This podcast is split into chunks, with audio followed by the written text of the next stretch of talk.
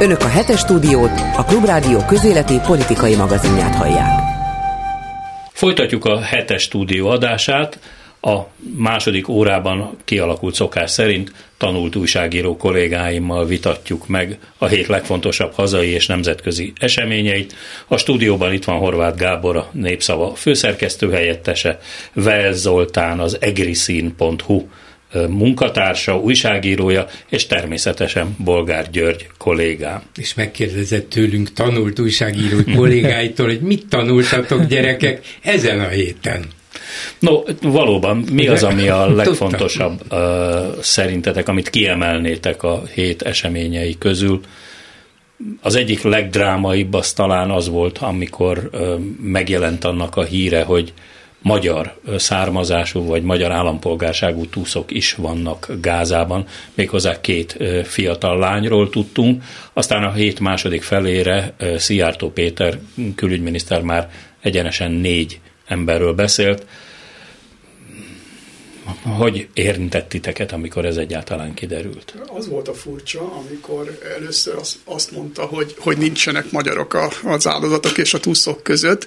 Ugye Izraelben él cirka negyedmillió magyar származású izraeli állampolgár, akinek egy jelentős része magyar állampolgárságú is, tehát a nagyszámok törvény alapján az 1400 halott között is biztos, hogy vannak magyar származásúak, vagy akár magyar állampolgárok is, és a tuszok között is kell, kellett, hogy legyen legalább egy-kettő. Hát minden is nagyon szomorú a dolog, és most talán jobban át tudjuk érezni azokat a kínokat, amiket, amiket az amerikai, francia, vagy akár a tajföldi hozzátartozók átélnek, amikor, amikor arról van szó, hogy az ő szeretteik is ott, ott szorultak, illetve hát nem is ott szorultak, hanem, hanem elhurcolták őket Gázába. A dolog elég reménytelennek tűnik egyébként, és, és talán, hogyha esetleg Szijjártó Péter fölhívná azt az embert, akivel a támadás másnapján olyan szívélyes telefonbeszélgetést folytatott az iráni külügyminisztert, akkor megkérhetné, hogy talán járjon közbe a Hamasnál, hogy legalább a magyarokat engedjék el.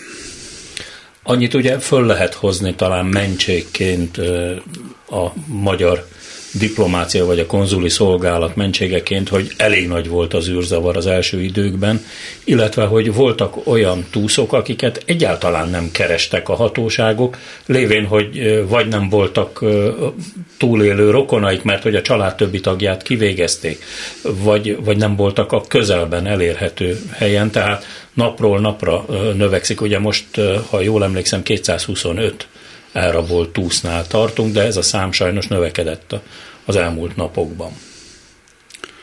Hát nem egyszerű ott a, a, a, a számogatás, és ráadásul a, a Hamas azt állítja, hogy a tuszok közül 20 vagy 22-t megöltek a bombatámadások, amit, amit szinte nem lehet kizárni, tehát elképzelhető, hogy hogy haltak meg a, a, a tuszok közül. A másik, ami nem elképzelhetetlen, hogy, hogy előbb-utóbb hozzákezdenek a tuszok kivégzéséhez, amiről szintén szó volt fenyegetés szintjén, de arról is lehet tudni, hogy, hogy a háttérben komoly tárgyalások folynak a, a tuszok elengedéséről, illetve hogy legalább a külföldi állampolgársággal is rendelkező tuszokat engedjék el.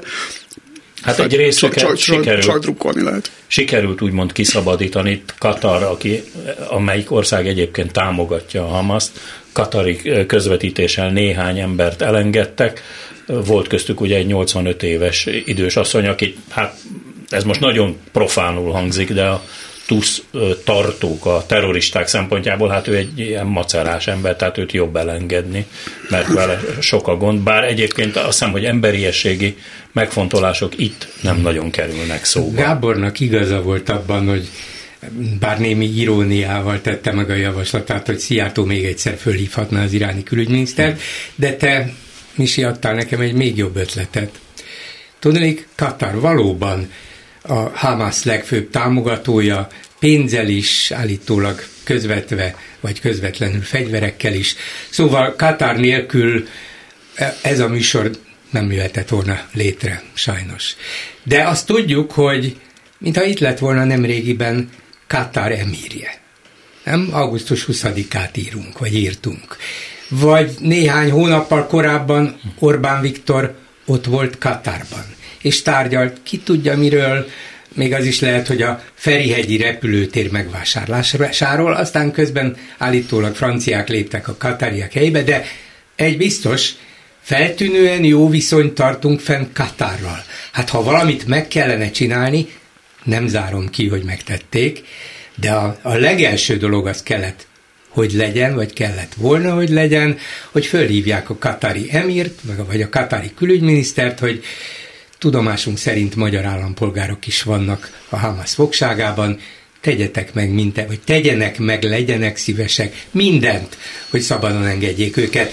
Mondom, nem zárom ki, hogy ez történt, de ha már ez az Orbáni pávatánc a közel-keleten is érvényesül, akkor legalább valami haszon is legyen belőle. Hát vagy még egy ötlet, ha már így belejöttünk ebbe a tanácsadásba a külügyminiszter úrnak, esetleg az ő Szergei barátját, aki vetegező viszonyban vannak, fölhívná, ugyanis éppen Moszkvában van a Hamas delegációja, tehát elég gyorsan rövidre lehet zárni a, a történetet. Jó, sajnos nem Sőt, ugye sajnos nem ilyen találkoztak is pár nappal ezelőtt, úgyhogy akár ott is megismételhető. Sajnos nem ilyen egyszerű a, a, a történet, tényleg tragikus. Tehát nem, nem érdemes ennek a, a könnyed végét megfogni.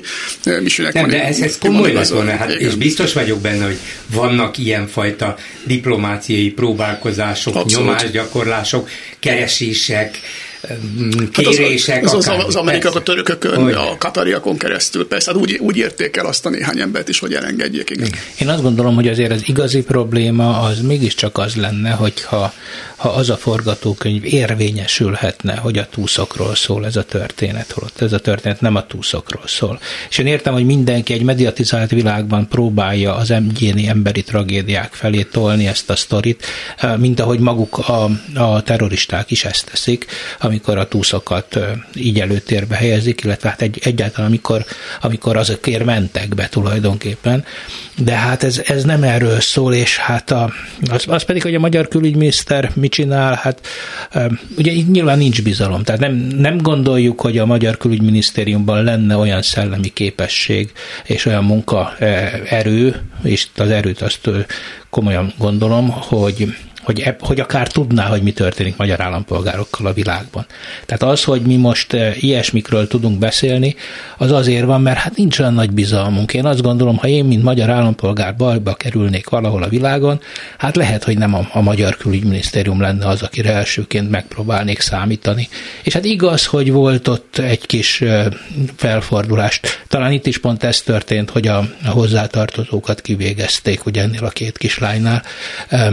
De de a, azért az, hogy, hogy nincs a toppon a, a magyar külügyminisztérium, és lehet, hogy Katarral üzletelünk gáz, meg mindenféle ügyben, de hát nem hiszem, hogy a, a ezekben a terrorista de dolgokban. Legyünk reálisak, nem Magyarországon múlik. Pontosan. Még csak azt kell mondanom, hogy nem is Izraelen, pedig ők ott vannak, és irtózatos erejük van arra, hogy szinte bármit megcsináljanak, de arra ők se tudnak um, bizton hagyatkozni, hogy majd, majd mi bemegyünk és kihozzuk élve a túszokat, mert éppen, hogy a Hamas van birtokon belül, életen belül, és ő dönt életről, halálról. Ha akarja, akkor megpróbálja a túszokat a végsőkig kijátszani, felhasználni, hogy valamilyen engedményt kicsikarjon Izraeltől, ha pedig úgy látja, hogy nem, akkor azt mondhatja, hogy minden mindegy, amiből két dolog következhet, vagy mindenkit szabadon engedek, hát ha, vagy mindenkit kivégzek, mert ez az akkor a... már... Én csak elvileg mondtam, hogy ez nem valószínű. Az, az első variáció, amit felsoroltál, az egész biztosan, hogy nem az, hiszen és erről ugye az adás első részében a, a túlsztárgyaló pszichológussal folytatott beszélgetésben is szó volt, hogy, hogy a Hamas gyakorlatilag itt, itt nem tekinti másnak, mint megsemmisítendő célpontoknak a túszokat, addig tartják őket életben, amíg gyakorlati hasznuk van, esetleg el lehet odázni, vagy a, a támadás megindulását, mármint az izraeli támadás megindulását, vagy, vagy ki lehet érte cserébe harcolni egy pár letartóztatott terrorista társuk szabadon bocsájtását. Ugye ez más helyzet, mint amikor mondjuk egy bankrablásnál véletlen vagy vétlen emberek belekerülnek a szórásba. Itt nagyon célzott támadásról van szó, és a Hamasnak nincs is más ideológiája, mint az, hogy megsemmisíteni az izraeli embereket az utolsó szálig, ha lehetséges. Szerencse, hogy ez nem lehetséges. amennyire tudni lehet a, a, a tárgyalások a kezdeti álláspontja a Hamasnak az volt, hogy az összes Izraelben fogva tartott Hamas tagért adnák vissza a, a, a, a tuszokat, az ugye több mint 2000 emberről van szó, és, és van precedens arra, hogy volt egy, egy Shalit nevű izraeli katona, akit elfogtak, vagy elraboltak, és, és öt, öt éven keresztül tartotta fogva a Hamas, és az izraeliek, ugye, akiről azt gondoltuk kezdetben, vagy azon ott a világ, hogy mindent tudnak, minden fűszálat ismernek Gázában, szóval öt éven keresztül nem találták meg a saját emberüket ott a gázai katakombákban, vagy az alagutakban, és végül már nem emlékszem, hogy pontosan hány, de nagyon sok Hamas vezetőt engedtek ki, cserébe azért az egyetlen egy katonáért. Most pedig ugye arról van szó, hogy az összes fogvatartott Hamas tagot, na most ez szinte biztos borítékolt, hogy ez így nem fog megtörténni. Hát de itt most civilekről van szó elsősorban. Katonák és, is vannak igen, de, igen, de, katonák De a katonákat nem is akarják visszadni egyébként. Igen, igen, de a civilek miatt talán nagyobb a nyomás az izraeli kormányon is, hogy hát ők aztán végképp nem szenvedhetnek, és nem nézhetnek, vagy nem szabad, hogy szembenézzenek a halállal, úgyhogy értük még akár azt is el tudom képzelni, hogy az összes Hamas tagot szabadon bocsátják, aztán majd jön a bosszú utána, de el, szerintem az elsődleges, amit ők el akarnak érni, mert az izraeliek az, hogy próbáljuk valahogy hazahozni a túszokat, az már önmagában egy nagy megkönnyebbülés volna az izraeli társadalomnak is, nyilván a politika is fellélegezhetne, hogy utána mi történik, azt még nem biztos. Izraelben, Izraelben megváltozott a, a közhangulatra. Az október 7-e utáni első napokban az volt a közhangulat, hogy menjünk be és lőjünk szét Igen. mindent és mindenkit. Most az a közhangulat, hogy a tuszokat mentsük meg. Igen. Azért mondom, hogy könnyen lehet, hogy még akár ezt az extrém követelést is teljesítik, már ha a Hamas ebbe belemenne, az se biztos. Lehet, hát hogy ez, ez volt ez a... nagyon sok ismeretlenes sok, egyenlet, sok, mert sok, nyilván az izraeli közvélemény egy jelentős része ugyanakkor pedig nyomást gyakorol a Netanyahu kormányra, hogy nem mutassa magát gyengének. Nagyon sokan szeretnének erre nagyon kemény választ adni, hiszen végtelenül felháborító, ami, ami történt október 7-én, tehát ez is egy teljesen jogos felháborodás. Ugyanakkor pedig erről beszéltünk itt a klubrádióban is katonai szakértőkkel, hogy, hogy hát a helyzet olyan, hogy itt hiába van technológiai fölény az izraeli hadseregnek, akár drónokban, akár műholdas felderítésben, légierőben, páncélosokban, nem tudnak egy sűrűn beépített, még akár romvárosba is úgy bemenni, hogy nagyobb veszteségek, saját veszteségek nélkül sikeresen megvívják ezt a harcot. És főleg az volna a harc cél, hogy a Hamas semmisítsék meg. Ez a kimondott cél is. De bárki garanciát merne vállalni arra, hogy bemegyünk, mindent lerombolunk, tegyük föl, vegyük itt eh, ezt az abszurdumot elő, mindent lerombolunk, akkor se lehet megsemmisíteni Hamaszt, mert akkor szépen valahogy átmennek Egyiptomba, vagy valahol megbújnak máshol, átmennek Cisjordániába valahogy, hát valamilyen módon biztos, hogy ki tudják menekíteni a Hamas egy részét, a Hamas nyilván újraépül, tehát ezt az elsődleges célt is gyakorlatilag lehetetlen megvalósítani. Ezért jön aztán most már a köztudatba, vagy a nyilvánosságba egyre több gondolkodó, még Izraelt száz százalékig támogatóan is gondolkodó izraeli vélemény, amerikai, pláne európai, hogy de azt kéne kitalálni, hogy merre menjünk utána. Jó, Izrael bevonul, valamilyen katonai eredményt elér, és utána mit csinál? Na most azért, azért van az emberiség történetében jó pár példa arra, hogy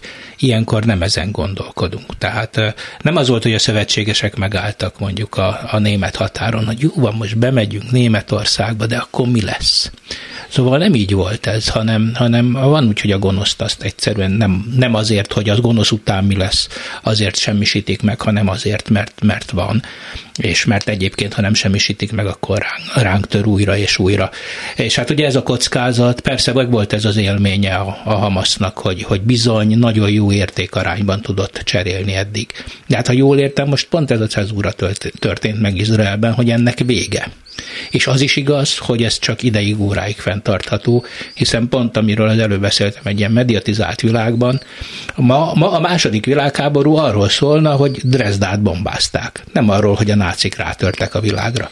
Igen, éppen Tehát, ezt ugye... akartam felhozni példaként, hogy minél több idő telik el, a mm, palesztin média jelenlét olyan erős a világban, és ezt annyira maximálisan ki tudják használni a, akár a hamaszosok is, hogy, hogy Gáza szegény lakosság, a szegény polgári lakosság, ami egyébként tényleg súlyosan szenved attól a blokkától, amit Izrael vont Gáza köré, hogy, hogy átfordult az egész dolog, és egészen hihetetlen képek jelennek meg Nyugat-Európából is, meg például az Európai Uniós csúcs találkozóról is, amik rettentő megosztott volt ebben a kérdésben, hiszen nem tudom én, Spanyolország, Portugália, Írország meglepetésre inkább a palesztinok támogatásáról beszélt, míg mondjuk Magyarország, meg Németország.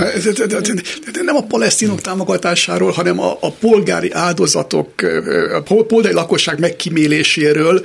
Ezt nem lehet Izrael ellenes álláspontnak fölfogni szerintem. Ez egy, ez egy helytelen beállítás a dolognak, mint ahogy az is, hogy, a, hogy, a, hogy az európai baloldal, vagy az amerikai baloldal cserben hagyta Izraelt. Ez egy, ez egy de, hülyeség, de a ez nem így van. ezt csinálja. Ja, persze, persze, de, be jó, persze, de nem erről van szó. Hát jó, hát a jobb oldalon is, ha nagyon szeretné szeretnénk, talán, találnánk antiszemitákat a jobb oldalon, de most nem erről nem, van szó. Nem szeretnénk talán. Hát igen, nem, nem, nem. De nem, nem is tudnánk.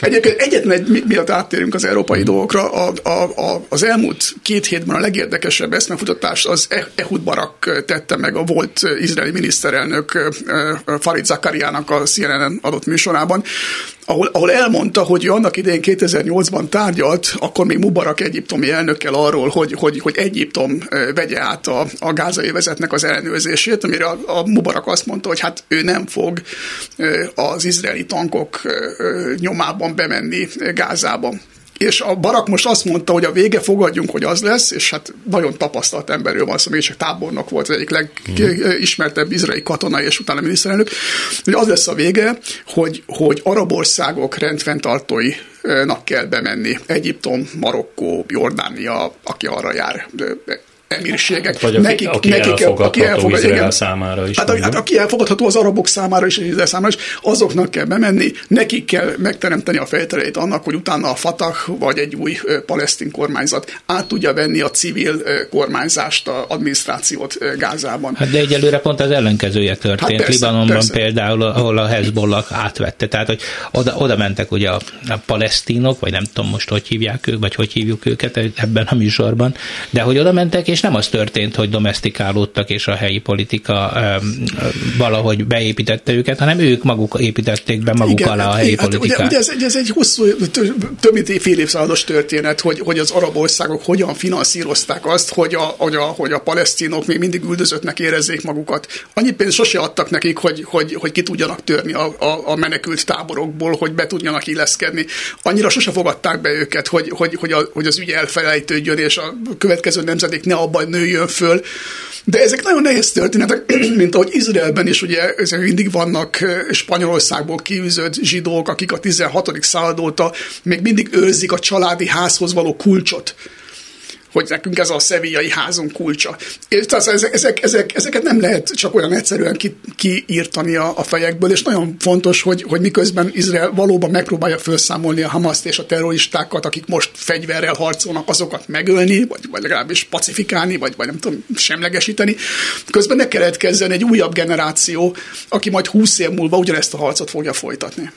Bár a kép teljességéhez azért az is hozzátartozik, hogy az elmúlt 60 évben a palesztin menekülteket az összes szomszédos ország tovább passzolta. Igen. Utoljára 82-ben ugye az említett, a Libanon. Zoli által említett Libanonból paterolták ki őket, és akkor emlékszem, hogy Yasser Arafat és a PFS kénytelen volt Tunisba átköltözni, és akkoriban gondolta volna a fene, hogy egyszer még békeszerződést írnak ugyanezek a szereplők alá a Fehérház kertjébe, ugye emlékszünk a Camp Davidi megállapodásokra, szóval és Nobel-díjasok lesznek. Igen, de hát ez a Hamas esetében ez azért azt gondolom, hogy ez, ez garantáltan kizárható.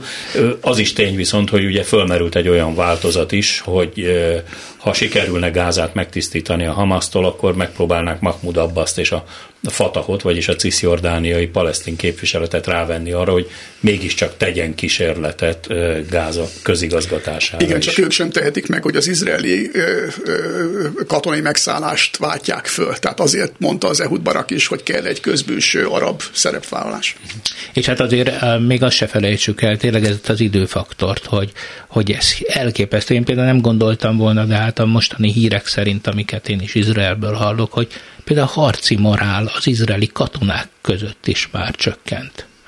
Tehát ezt mondják nekem ismerősök, hogy, hogy hogy nagyon-nagyon. Tehát hát ez, ez a média nyomás. Azért erre ne vegyünk mérget. Persze, főleg jó. ilyen körülmények között, amikor az egész társadalom azt mondja, hogy hát ezt nem hagyhatjuk válasz hát nélkül. De, de ez Ilyenkor azért válasz... az izraeli katona is már csak hivatásból is azt mondja, hogy megteszem, amit tudok. Még Igen, de amit, amit Vel Zoltán említett, az egy létező dolog, mert hogyha egy katonának fel, ugye nagyon áll, sokan vannak és viszket az ujja. tartalékosok, akiket, tehát ex-civilek, akik persze letöltötték a maguk két vagy három évét a hadseregben, és úgy mozgósították őket, de ha ott kell, hogy álljon hetekig tétlenül, az legalább annyira demoralizáló, mint eh, különösen úgy, hogyha látja, hogy közben mi történik a, a, a túloldalon. De ez csak az szóval... azt támasztja alá, amit mondtál, hogy már Izraelben sem a rohanjuk le Gázát, hanem a szabadítsuk ki a túszokat. Hát biztos, hogy elkezdődött a Igen. gondolkodás, hogy na, és mit csináljunk utána? Ráadásul ne felejtsük el, hogy ugye Amerikának van egy kis problémája a környéken, nevezetesen a légvédelme nem állt föl. Tehát most ugye mindenhol Ez elkezdik tá- támadni a, a, a, az amerikai bázisokat, és ugye most hallottam, hogy Patriot ütegeket kellett most hirtelen hajókra rakni és vinni, hogy ez nagyon érdekes, de nem vagyok benne biztos, hogy ez nem a, a ködösítés része. Lehet, lehet egyébként, hogy igaz, de, de ez egy bolasztó érdekes sír volt. Hát főleg azok után, hogy, a, hogy, a, hogy az arab perzsa öbölben ott vannak az amerikai hadihajók a maguk légvédelmi rakétáival, Szíriában, Irakban ott Itt a bázisok védelméről van szó, ugye? Igen, a, igen, igen, igen, igen. Hát, de a hajók valóban védettek. Tehát, hát. tehát, tehát szóval, szóval, szóval lehet, lehet, hogy még kellenek Patriot ütegek. De nagyon értünk most már. Hát igen, igen, az ukrán háború óta ez a Patriot, ez nagyon, nagyon ismert név lett, igen.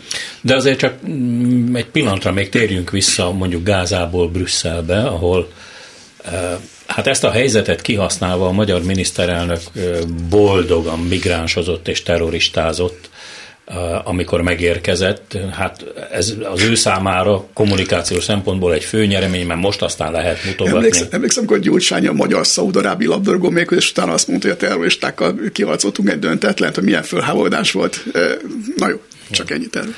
És akkor ugye közvetlen kapcsolat volt a szaudarábiai kormányzat, hatóságok, vezetők és a szaudarábiai származású terroristák között. Jó, de hát ez egy idétlen vicc volt, ez pedig egy idétlen miniszterelnöki megnyilvánulás. Ez a kettő. A, akit egyébként Brüsszelben nagyon gyakran ugye valamilyen hátsó folyosókon keresztül szoktak be e, csempészni a tanácsterembe, nem feltétlenül az újságírók e, előtt, de most megállt, és most nyilatkozott persze a magyar, elsősorban a magyar kormány médiának arról, hogy... De a nemzetközinek is. Hogy, hogy a, a, a migráció az egyenlő terrorizmus és bűnözés. Hát ez a Charlie Hebdo után ő ugyanezt csinálta, nem tudom, hát emlékeztek el, ő volt, aki a menetben, hogy amikor mentek a békemenetben a, a politikai vezetői Európának, akkor, akkor Orbán később kiderült, hogy már régóta tudtak arról, hogy jönnek a, a migránsok, hiszen már itt voltak a, a kontinensen, és már a a, ő már megkapta azokat a jelentéseket. Ez megint ugyanaz a sztori volt, mint az oroszok, ugye a ruszkik haza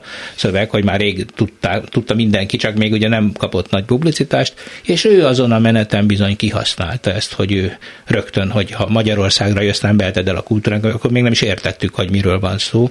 De hát ez, ez most ugyanez a történet, hogy azon a mikrofont ragadott a világ előtt, és elmondhatta, hogy a, a szokásos szövegét a terrorizmus. Hát, ne, nem itt, hogyha a palesztin terrorizmus a speciál pont a migrációból fakadna, de ez, ez megint Persze, csak részletkérdés. Hát, igen, igen. De minden esetre még 2015-ben is azért az a migráció, ami Magyarországon át megindult, az nem közel-keleti volt, koszovói. Koszovói volt, akkor feltűnően megugrottak a koszovói migránsok, menekültek Magyarországon keresztül.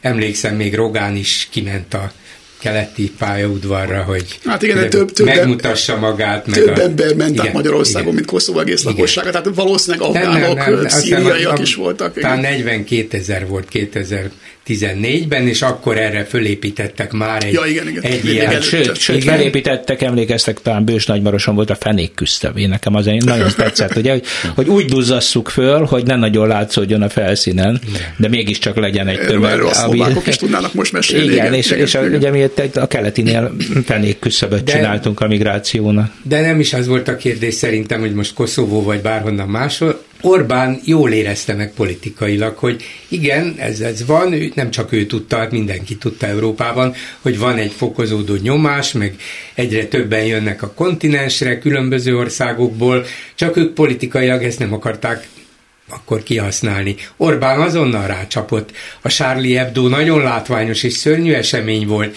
és azzal már mindenki számára érthetővé tehette, hogy látjátok? Hát ez van akkor, hogyha mindenféle idegeneket engedünk be. Ja, más jó, emberek, persze, más persze kultúra, az más kamionsofőrök azok kivételek, és a Fülöp-szigeti akkumulátorjári munkások is kivételek, és igen, persze, persze. Meg aki meg a betelepedési kötvényt. Elolvassák a magyar kormány rendeletét, hogy mit szabad nekik, és mit nem. Ezért külön és nem vették el a kultúránkat. Egyébként, ha már így szóba került a koszovói válság, ugye az is egy nagyon érdekes dolog, hogy ha, ha megnézzük, hogy a világon most három helyen is Európa környékén vagy Európában zajlik konfliktus, és ha úgy vesszük, akkor itt a gyakorlatban lehet nézni, vagy látni azt, hogy itt a gyakorlatban lehet látni azt, hogy Oroszország hogyan szítja ezeket a konfliktusokat, hiszen a szerb-koszovói tárgyalások most megfeneklettek, Magyarország ugye Szerbia nagyszerű támogatója, miközben magyar katonák életébe vagy egészségébe került az az összecsapás, amit a szerbek kiprovokáltak. Aztán ugye ott van ez a gázai történet, és hát ott van Ukrajna, ami, amiről egy picit most így elterelődött a figyelem. Jó lehet, ha jól olvasom a híreket, akkor akkor az oroszok végül is kénytelenek voltak most egy helyen visszavonulni Andriivkánál. Rosszul olvasod hát, a híreket, hát, mert Orbánt kell figyelni, ő a haditudósító, ezt a háborút Ukrajna nem nyerheti meg. Igen. Ezt a világ összes katonai szakértője mondja már, csak a politikusok még nem merik. Most nem tudom, mit olvasol te. Hát például olyan híreket olvasok, hogy ezentúl Magyarországon bárki hordhat egyenruhát. Nem, akinek engedélyezi a hadügyminiszter. Tehát azért most, az is kell. Azért én nagyon kíváncsi lennék, hogy ennek az intézkedésnek vajon mi lehet a hátterében, és hogy ezt hogy fogadják a katonák, mert hát nagyon komoly csapásokat élt már át az elmúlt időben a Magyar Honvédség, különféle leszerelési, átszervezési hullámokat volt itt nekik már mindenféle... Kilúgási. Mindenféle, hát jószerével megtizedelték őket HRS szempontból, nem a szószoros értelmében. Teljesen értelmetlenül rúgtak ki felkészült katonákat, és akkor most jön egy ilyen rendelet, hogyha uh, DJ Bobo, akarom mondani, Szalai Bobrovnicki Kristóf uh, azt mondja, hogy a, ez az ember már pedig fölveheti az egyenruhát, akkor ez ezentúl így lesz azért azt lássuk be, hogy katonának lenni is egy szakma, annak is van egy technológiája, ahhoz is kell érteni. Hát micsoda lenézése ez a katonai szakmának, hogy bárki egyenruhát vehet fel. Ez szerintem megint az a csapda, ami, amikor nem nekünk szóló hírekre ugrik az az ember, akinek, akinek nem volt célközönsége ennek a történetnek. Ez a hülye járások minisztériuma kiadott egy, egy direktívát, és, és mi pedig ugrunk. Egyébként már régóta ez történik a fideszes politikusok minden megnyilvánulásával, sőt már a törvényeikkel is, amik elvileg talán az egész társadalomra érvényesek, nem, ezek, ezek az ő vala, valakiknek üzent, vala, valakik, akik nem mi vagyunk, ugye, csak, mi, mi csak hüledezünk ezeken az idiótaságokon, hogy akkor most, most egyenruhában fognak sétálgatni azok, akiknek erre kedvük van, vagy éppen kaptak rá engedélyt. De hát ez nem nekünk szól. Ez most valamelyik réteg, aki, akinek megint viszket a valamije, hogy, hogy ő, ő úgy érzi, hogy akkor, akkor férfias, hogyha felhúz magára egy ilyen eh, macsóista jelmezt, akkor, akkor most az kapott egy, egy lehetőséget. Mi pedig ugrunk rá természetesen, mert még mindig valamiért azt, hittjük, azt hiszük, hogy ez egy olyan világ, ahol, ahol a, a köztereken, ami zajlik, az azért köztér, mert mindenkit, mindenkinek szól, ami ott van Nálunk az agóra az, az nem, arról, arról a józanészt azt már régóta kizavarták. Azért ez egy veszélyesebb dolog ennél. Nem tudom, hogy hány embernek fogja engedélyezni Szalai Bobrovnicki, hogy mondjuk Huszár egyenruhában vonuljon. Az egyenlőre még nem hivatalos egyenruha. De majd arra is lesz egy külön rendelet, miniszteri rendelet. De most gondoljuk végig, hogyha komolyan vesszük egyáltalán, hogyha ez elterjed, és hát miért ne terjedne el? Ugye végülis a média térben elterjedhet, hogy kaphatnak, vagy viselhetnek katonai egyenruhát, civilek is, hogyha a miniszter engedi. Gyuri, Na most, ha... innen már csak egy lépés, hogy a kórházakban fehér köpenyeket és fonendoszkópot, vagy Or, szikét fognak és bárki mehet a sebészeti műtőre. Azért, azért várjatok, várjatok, mert akin egyenruha van, ugye az egyenruha az igazol. Tehát abban a pillanatban, ha te egy olyan emberrel kerülsz konfliktusba, aki egyenruha van, és ő mondjuk rendre utasít téged, tehát mondjuk, hogy térdelj le, mert most fejbe akar rugni, és te ellenszegülsz, akkor egy... Erre egy, gondoltam, egy olyan... hogy ez mm-hmm. nagyon veszélyes dolog, tudni, ha az ember azt feltételezi, hogy az az ember, aki ott katonai egyenruhában vele szembe jön, és valamit akar, akár ezt is, az igazi, akkor ugyan megkérdezheti, hogy mit keres itt a katona hát, Budapesten, máshol volna a dolga, stb. Fel is tűnt, amikor a pandémia idején katonákat is vezényeltek az utcára. Hát ne viccelj, kórházi portásként dolgoztam. De ott mégiscsak a közhatalom... És milyen aranyosak voltak egyébként. A, a közhatalom, az ország védelme szempontjából, vagy azért um, dolgozó, arra felesküdött emberek jelzik magukról, hogy én katona vagyok, védelek téged. Ha ez az ember mégsem katona, akkor az elbizonytalaníthatja a társadalom többi részét. Tegyünk egy gondolatkísérletet, tehát próbáljuk meg jó indulaton megközelíteni a, a, a kérdést. Fogadjunk, hogy a Halloween jelmez jutott ez eszembe. Nem teljesen, de mi van akkor, hogyha ha, ha amúgy egyébként a, a huszártiszt őseire nagyon büszke honvédelmi miniszter fejében csak az járt, hogy látta, hogy az 56-os és más megemlékezéseket ilyen trianoni évfordulókon egészen pompás ilyen tűzoltótiszti ruhákban bukkannak föl idős idős emberek, ilyen öreg emberek, akik... akik, akik és akik... innen már csak egy lépés, Gábor, az, hogy február 13-án pedig emléktúrát szerveznek a Waffen-SS egyenruhába hát az, az, az, kormánytól az, az, nem olyan az, az, távol álló figurát. Szóval azt akartam csak mondani, hogy mi van akkor, hogyha az ő fejében az volt, hogy, hogy ennek vessen véget, és csak az ő engedélyével lehessen mindenféle ilyen díszegyenruhákat. Tudod képzelni, hogy majd egy alkalommal a 90 éves egyenruhába öltözött bácsit kivezetik, és megkérdezik, van engedély ez, ez, ez, meg a másik kérdésem lett volna, hogy volt valaha precedens arra, hogy valaki megkérdezze egy egyenruhás embert, hogy ne arra újra magának, hol van az engedélye? Szóval szerintem, szerintem nagyon pessimisták vagytok, én, én, én inkább ezt az optimista eh, nézetet vallom. Szerintem ez igazából előkészítése annak, hogy tűzoltó egyenruhában komplison masírozzanak emberek, időnként megálljanak, strudolónak fizessenek egy kicsit, a többiek pedig laktáskával, teniszütővel és egy pár gumikesztyűvel kövessék. Tehát ez szerintem ez annak a bevezet, ez, ez annak a bevezetője, semmi más. Orbán Viktor engedélyt kéne, kérne a honvédelmi miniszterétől, hogy hadd viselhessen tábor nagy egyenruhát, amikor Putyinnal találkozik, Nagy, nagyon, nagyon, nagyon szarul állna neki egyébként, és, és eszébe jutna mindenkinek, amit a, igen, igen, igen, amit a potrohos tábornokokról mondott annak idején. Hm. Ha már egyébként említettük a katonákat a kórházak portáján, ugye az a járvány idején bevett gyakorlat volt, Hát a katonákat visszavonták a kórházakból, de a kórházi fertőzések egy, egy cseppet sem. És számomra riasztóak voltak azok a statisztikák, amiket a, a héten tett közzé több. A Direkt 36. A Direkt 36 kezdte, de aztán ez végigment a, a sajtón a kórházi fertőzések Nem aránya. mondjuk azt, hogy kezdte, ők csinálták azért, ez Ez egy hatalmas, Igen, és- és- hatalmas van. kutató És munka volt, a Péter- többiek Regerrenek átvették. interjút adott az egyik szerző a klubrádiónak, csak így van.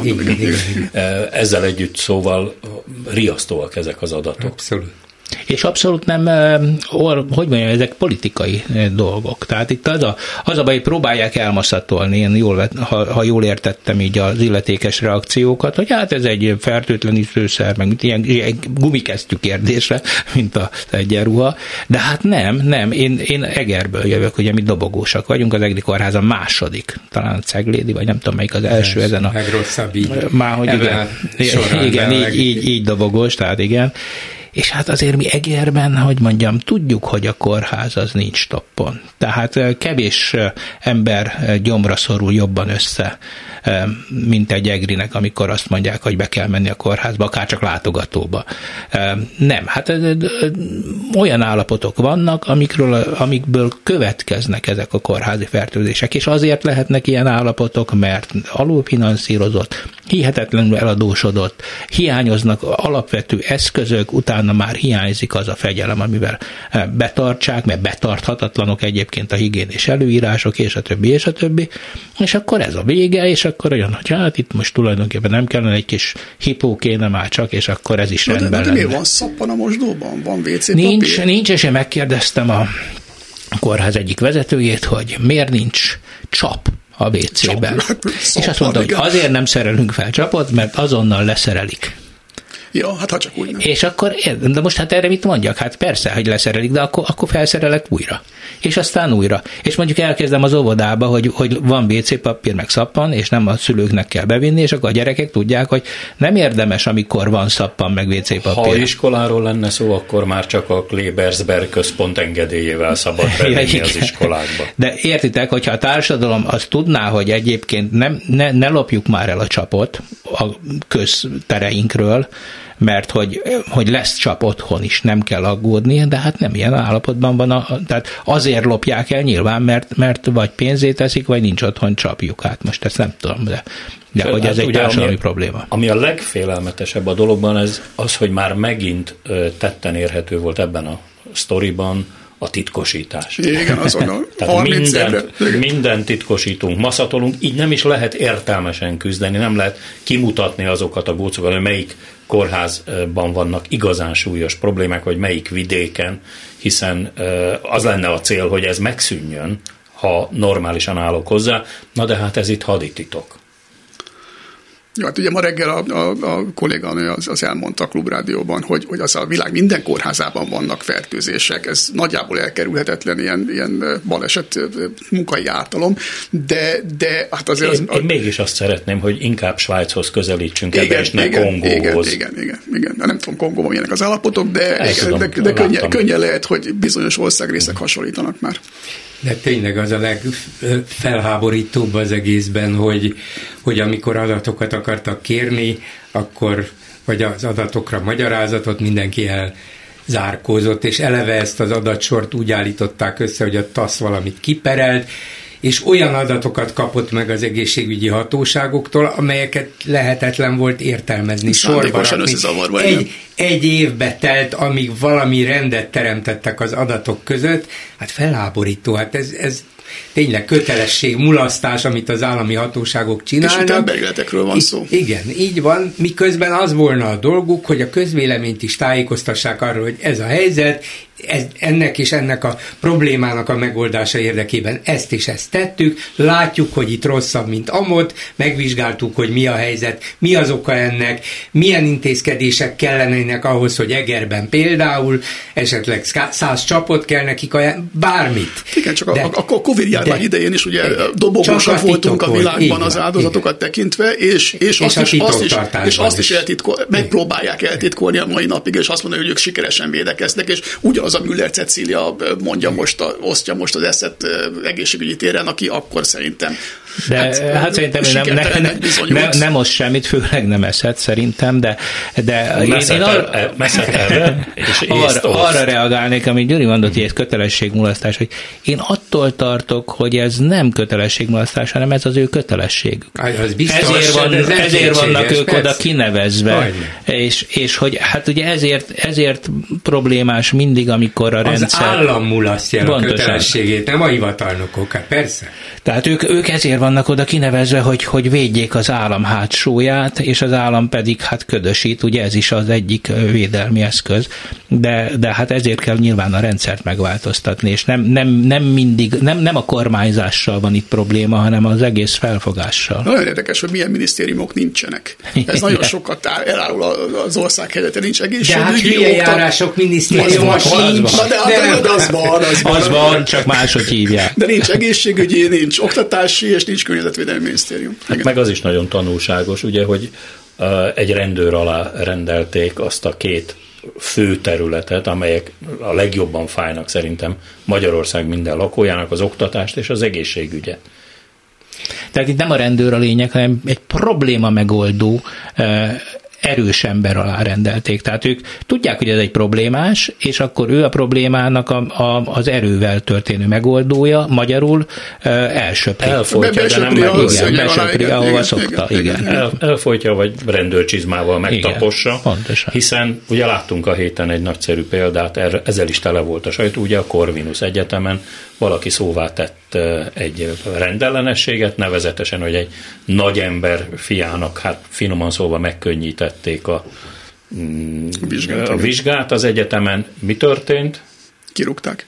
Igen. Már nem de, de kit rúgtak ki? Azt rúgták ki, aki ezt szóvá tette. Igen. Hát, és, és ad, nekem, én azt gondolom, hogy itt a szintlépés ott volt, hogy meg is mondták, hogy ezért rúgták ki.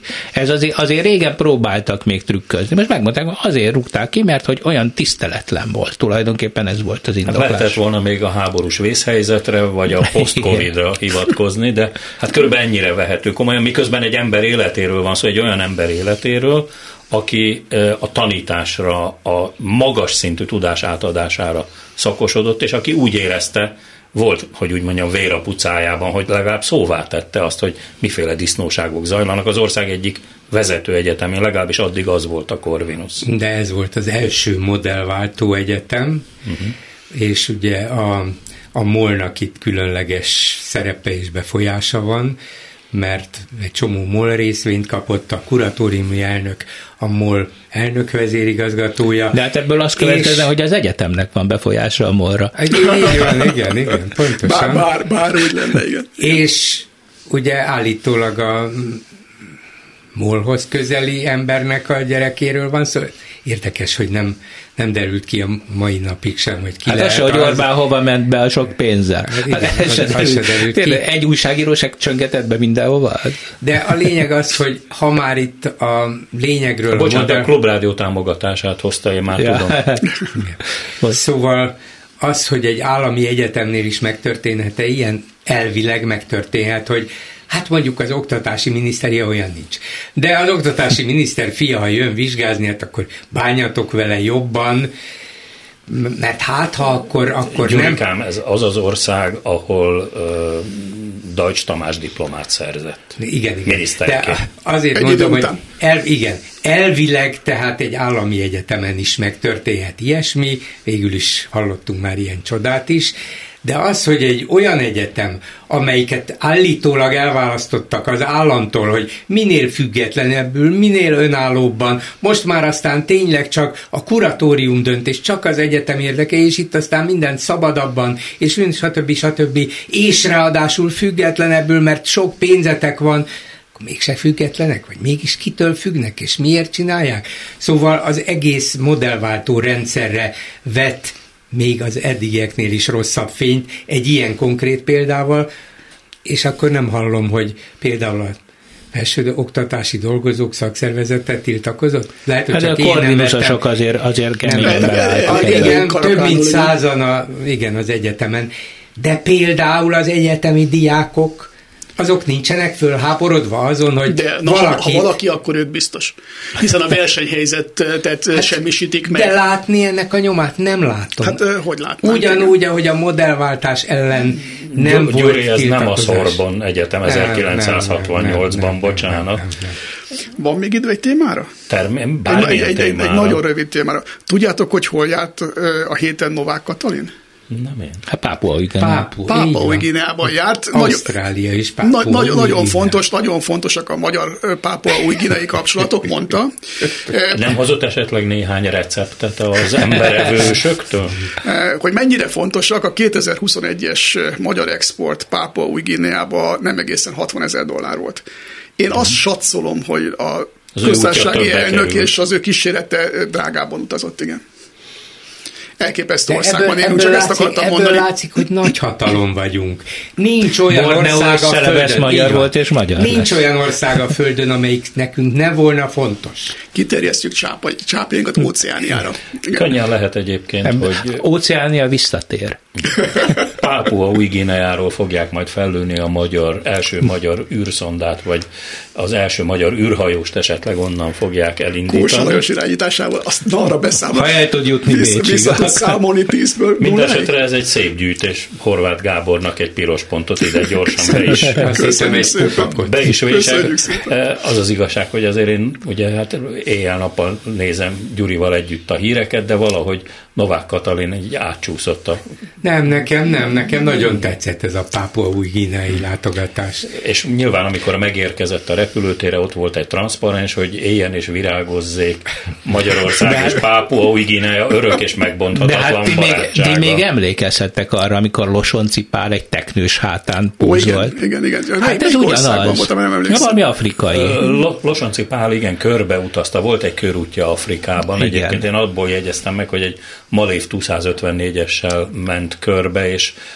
hát annak a gépnek kb. 6 órányi repülésre volt elég az üzemanyaga, tehát nagyon sok le országban le kellett szállnia tankolni, és ha már ott volt akkor egyébként, de Te, olyan országokat most csak a folytonosságra meg. akartam rávilágítani. Igen, de abban még bele lehetett magyarázni, vagy gondolni azt, hogy hát a Szovjetunió, a szocialista tábor, a teknős, a, a teknős, ami is, igen, igen, nem, igen, igen, igen, lassan, lassan megyünk előre, de, de előre megyünk, hogy Afrikában megpróbált ideológiailag, gazdaságilag, politikailag terjeszkedni. Tudjuk, hogy volt jó néhány szovjet barát rezsim Afrikában, hát akkor megkérték a magyarokat, hogy ők is segítsenek be. Ezt még felfogom. Sőt, Val- még gazdasági érdek is Valamiek, igen, egyébként.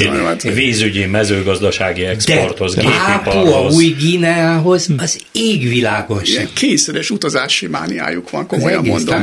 A, a Seattle-tól kezdve, igen. Hát valószínűleg a, a magyar államot a Club Mednek tekintik, ugye ez a leg, egyik leg elegánsabb utazási iroda a világon, amelyel csupa ilyen... All inclusive, igen, igen, igen.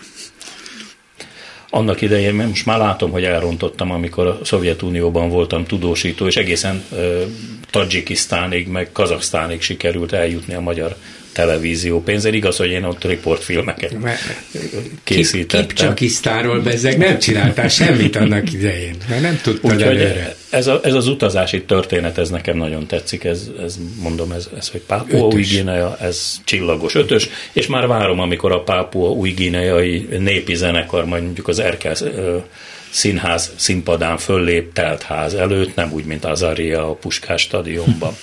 Ezzel szemben viszont, ha már egy kicsit könnyedebb témák, bár egyáltalán nem könnyű téma felé eveztünk, azért a Milák Kristóf ügy azért nagy visszhangokat, stílusosan hullámokat vert a, a, a héten, miközben ugye nagyon kettős a, a, a hozzáállás, mert van, aki azt mondja, hogy igenis hazafias kötelessége, hogy menjen a Párizsi olimpiára, edzen, dögöljön meg az uszodába, az edzés közben tegyen bele mindent, és szerezzen érmet Magyarország. Másfelől pedig ugye olyan emberekről van szó, akik négy-öt éves koruk óta reggel hattól késő estig ezzel foglalkoznak. Szíve joga, hogy azt mondja, hogy köszönöm szépen, én nekem ebből most elegem volt. Mit gondoltok, melyik tábornak van igaza? Hát én ugye abszolút egy no sport ember vagyok. Én, én mindig furcsáltam ezt, amikor egy meghatározott mozdulattal egy meghatározott tárgyat eldobnak, és akkor ezt ezért pénzt kapnak egész életükben. Vagy ezzel a kificamított mozgással a vizen próbálnak közlekedni, amivel ugye Milák. Szóval én, én, én ezt, ezt az egész Azért dolgot... ennek van valami élettani értelme, és beledobják az embert a vízbe, nem fullad meg. De nem, de nem ez a sport, nem ez a sport, hanem itt hogy egy nagyon fura mozgással kell szerencsétlennek valahogy menni a vizen. Mert azt mondják, hogy, magyar történelem. azt mondják, hogy itt egy vizen ki tud egyik helyről a másikra gyorsabban odajutni, hát van, van így ez a szabadúszás, vagy magyar után gyorsúszásnak mondják, ezt megértem, ebben van valamilyen ilyen vetélkedés, de hát tényleg aztán, amikor jönnek már, hogy és akkor neked hátra kell raknod az egyik kezed, a másik, és akkor fogaddal kell csinálni. Szóval ezeket én soha nem értem. Ja, és ezért a, a szülők a gyerekeiket kinyírják. A világ legegészségtelenebb dolga az élsport, tudjuk, iszonyatosan rossz az üzenete. Én értem, hogy, hogy arra hivatkoznak az élsportban milliókat ölők, hogy, hogy, hogy majd ez a tömegsportot mozgósítja, de hát tudjuk Magyarországon, hogy a Frász. tömegsportra alig költenek pénzt, alig költenek. Jó nagy frász. Hát nézd meg az olimpiai, vagy ezt a atlétikai stadiont, az ott áll most, és hát bontják igen. az aréna, bontják ugye a lelátót. Szóval, szóval én nekem, nekem ezek, ezek mindig nagyon, nagyon furcsa dolgok voltak, és azt én tudom, vagy legalábbis hát ugye Umberto Eco óta tudjuk, hogy az ősfasizmus egyik ismérve pontosan ez, a, ez az erőkultusza és a sport, a, a, a sportnak ez a, ez a privilegizált szerepe, és aztán ez persze a törzsiség összetartó erejét is akarja. Természetesen te ugye nyilván Lenny Riefenstahl képeire gondolsz a 36-os berlini olimpiáról. Ezzel együtt én azt gondolom, hogy a sportnak nagyon fontos szerepe van a társadalomban. Én azok közé, az apukák közé tartozom, akik az uszodákban is megfordultak, amikor a gyerekük úszott, majd vízilabdázott, később evezett, tehát én, és a, van olyan a, a, a családban olyan gyerek, aki hát nem gyerek, már egy 31 nehány éves, aki sziklát mászik, tehát vannak ilyen elkötelezettségeim. Ad, ad tartást, ad valamilyen szabályozást, rendet, fontos belső dolog. fegyelmet, jó, sokszor ez... élvezetet is, hát az más kérdés, amikor reggeltől esti kénytelen vagy sok kilométert leúszni, Persze, hogy nem sok, a, nem sok az élvezet, de azért a sportban sok élvezet is van, és tényleg az ember tanul bizonyos rendet tartani magában, a működésében, a mozgásában, gondolkodásában, tervezésében. Ne írjuk le a sportot úgy, ahogy te tetted. A sportra lehet sok rosszat mondani, valóban, de, de visszatérve Milákra. köteles. Nem, nem, nem, az biztos, hogy nem.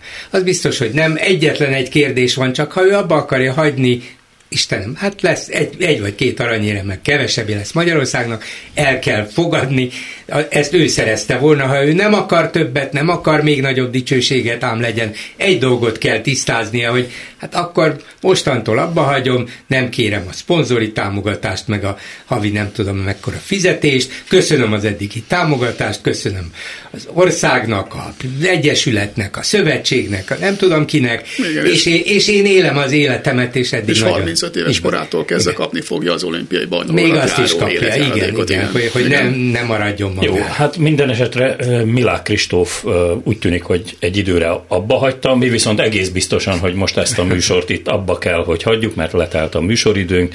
Nagyon szépen köszönöm Horváth Gábornak, a Népszava főszerkesztő helyettesének, Vel Zoltánnak, az egriszin.hu nem túl sportos munkatársának, pontos. Bolgár György kollégámnak, és önöknek pedig a figyelmet. Ezt a műsort aztán szombaton 6 órától hangpodcast formájában a YouTube csatornánkon is követhetik. Önök a hetes stúdiót, a Klubrádió közéleti politikai magazinját hallják. Önök a hetes stúdióadását hallották. A szerkesztő Józsa Márta volt, a riporter Bodnár Barna, Csernyánszki Judit és Józsa Márta. A technikus Horváth Ádám. Elköszön a műsorvezető, önök Hardi Mihályt hallották. A hetes stúdiót, a Klubrádió közéleti politikai magazinját hallották.